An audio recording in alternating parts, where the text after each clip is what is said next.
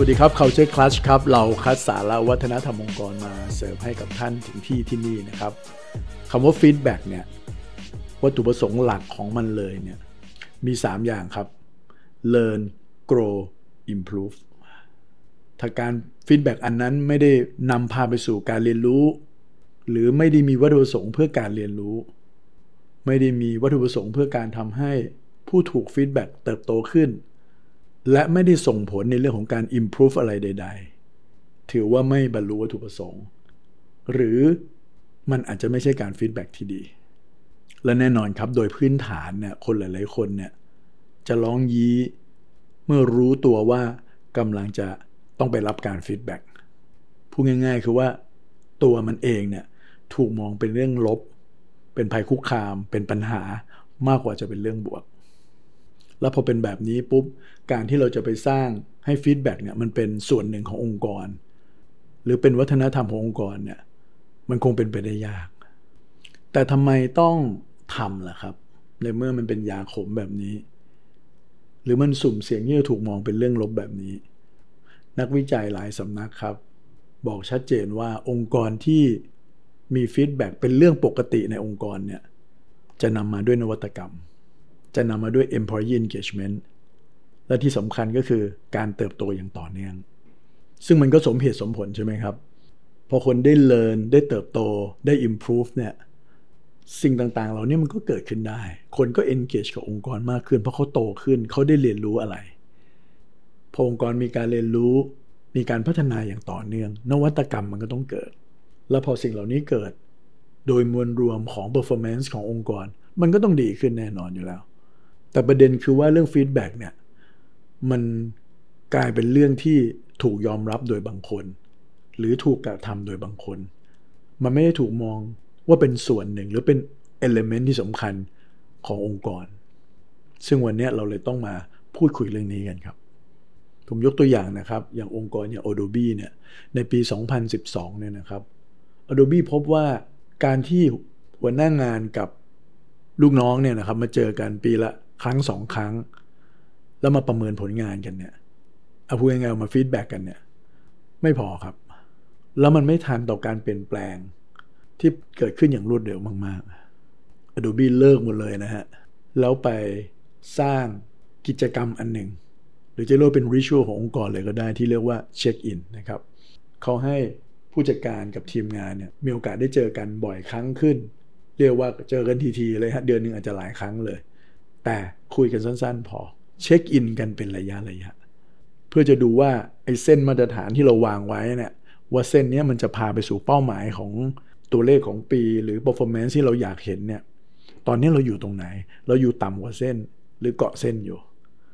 เพราะฉะนั้นถ้าในระหว่างทางมันอยู่ต่ำกว่าเส้น การฟีดแบ็กอย่างเหมาะสมอย่างทันท่วงทีนะมันจะทำให้เขากลับมาสู่เส้นได้ แต่ถ้าสมมติเราปล่อยนานขึ้นแล้ว เส้นนั้นมันทางออกไป จากเส้นมาตรฐาน หรือเส้นความคาดหวังที่เรามองไว้ โอกาสที่จะดึงเขากลับมา เมื่อเวลามันผ่านไป เยอะแล้วเนี่ยนะครับ มันก็ยากขึ้นถูกไหมฮะเนี่ยแหละครับเขาก็เลยต้องมาเจอกันบ่อยขึ้น มาเช็คกันเป็นระยะระยะมากขึ้น แล้ว feedback กันตรงนั้นเลย แต่ถ้าเรารอสิ้นปีแล้ว นอกจากจะไม่ทันการแล้วเนี่ย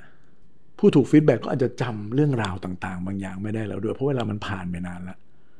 และที่สำคัญนะครับ เป้าหมายมันอาจจะเปลี่ยนไปแล้วก็ได้นะครับ ถ้าเราพูดถึงปีหนึ่งหรือครึ่งปีครั้งหนึ่ง เพราะสิ่งแวดล้อมลูกค้าปัจจัยต่างๆเนี่ยมันเปลี่ยนไปอย่างรวดเร็วแล้วครับ ตอนนี้ไอสิ่งที่เราคุยกันต้นปี พอปลายปีมันอาจจะเป็นหนังคนละม้วนแล้วก็ได้ เพราะฉะนั้นการเจอกันบ่อยๆ การ feedback กันบ่อยๆ มันจะเป็นเรื่องที่จำเป็น ผลลัพธ์ที่เกิดขึ้นกับ Adobe ก็คือว่า นอกจากผลงานตัวเลขต่างๆ ที่ดีขึ้นแล้วนะครับ อัตราการลาออกของพนักงงาน โดยเพราะคนเก่งๆ ที่เขาต้องการจะรักษาไว้เนี่ยลดลงถึง 30%เลยทีเดียว เพราะว่าคนรู้สึกว่าตัวเองได้พัฒนาขึ้น ไม่ใช่มาบอกตอนปลายปีแล้วว่าคุณไม่คุริฟายคุณทำได้ไม่ดีอะไรเงี้ยในวันที่ปัญหามันเกินเยียวยาแล้ว แต่ผู้จัดการมาช่วยเขามา feedback เขาในเวลาที่ปัญหามันยังเริ่ม crack เป็นรอยแผลเล็กๆอยู่ แต่แน่นอนครับหลายๆคนอาจจะบอกว่าเราไม่ใช่ Adobe เนาะหรือเราไม่ใช่องค์กรที่ move เร็ว หรือเป็น tech อะไรแบบเขา วันนี้เลยต้องมาพูดถึงเรื่องนี้กันนะครับว่าทำยังไงให้ feedback อะมันเป็นส่วนหนึ่งขององค์กรเรา ไม่ว่าเราจะอยู่ในธุรกิจไหน เป็นสเกลระดับไหนของการทำธุรกิจก็ตามเนี่ย feedback เป็นเรื่องสำคัญทั้งสิ้น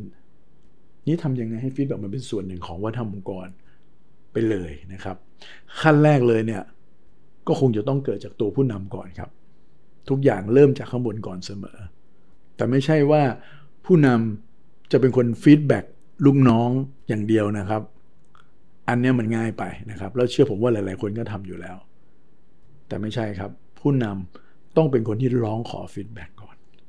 แล้วเพื่อให้ feedback นั้นมันเกิดขึ้นในองค์กรได้จริง โดยการที่ตัวท่านเป็นผู้ได้รับการ feedback พอผู้นำ ได้รับการ feedback รู้สึก comfortable ในการจะรับ feedback เนี่ยเอฟเฟกต่าง ๆ เหล่านี้มันก็จะส่งผลไปสู่คนในองค์กรได้ง่ายขึ้น ที่เขาจะเป็นคนที่ feedback หรือรับ feedback ได้ดี เช่นเดียวกัน ที่สำคัญเวลาที่เรารับ feedback แล้วเนี่ยเราต้อง take action ด้วยนะครับ ไม่ใช่เรารับ feedback มา แล้วเราเห็นว่า feedback นั้นเนี่ยมันเป็นจริงเนี่ยแต่เราเฉยกับมันหรือเรา delay action ต่างๆ ออกไป อันนี้ไม่ใช่ผลดีครับ บางทีคน feedback ท่านเขาอาจจะลืมไปแล้ว หรือเขาอาจจะมองว่ามันสายเกินไปแล้ว มันไม่ทันการแล้วนะครับงั้นการ take action ทันทีทันใดเลยเนี่ยเป็นเรื่องที่ดี อันนั้นอันแรก อันที่สองก็คือ feedback ควรจะถูกทำโดยทันทีเช่นเดียวกัน ไม่ใช่รอ เห็นไหมครับว่า Adobe ใช้เช็คอินเป็นระยะระยะ ไม่ใช่รอให้ปีหนึ่งครั้งสองครั้ง เพราะอะไร เพราะเขาต้องการให้เกิด feedback in the moment แผลสดๆอยู่ เหตุการณ์เพิ่งเกิดขึ้นเนี่ย feedback เลยเนี่ยมันมีผลมากครับ เพราะคนยังจำความรู้สึกรายละเอียด หรือ behavior ตรงนั้นได้อย่างดี อีกอย่างหนึ่งก็คือว่าเราต้องมีการระบุสถานการณ์ที่ชัดเจนว่า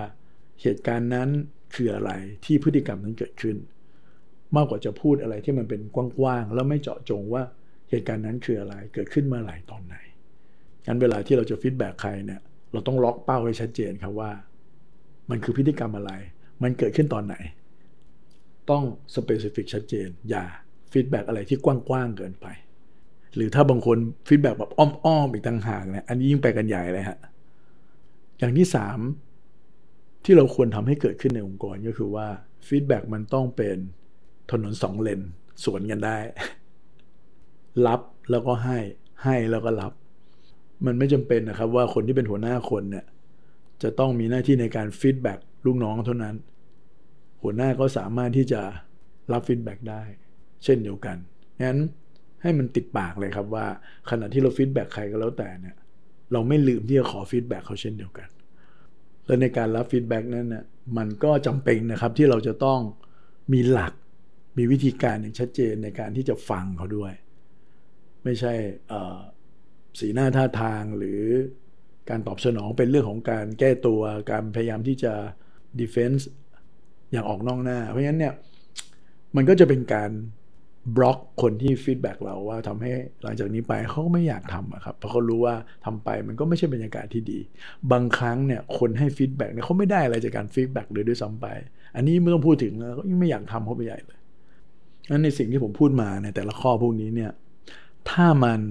ทำให้เราเห็นว่าทักษะบางอย่างเนี่ย คนของเราไม่มีอย่างเช่น การให้ feedback ที่มีประสิทธิภาพ การฟังที่มีประสิทธิภาพ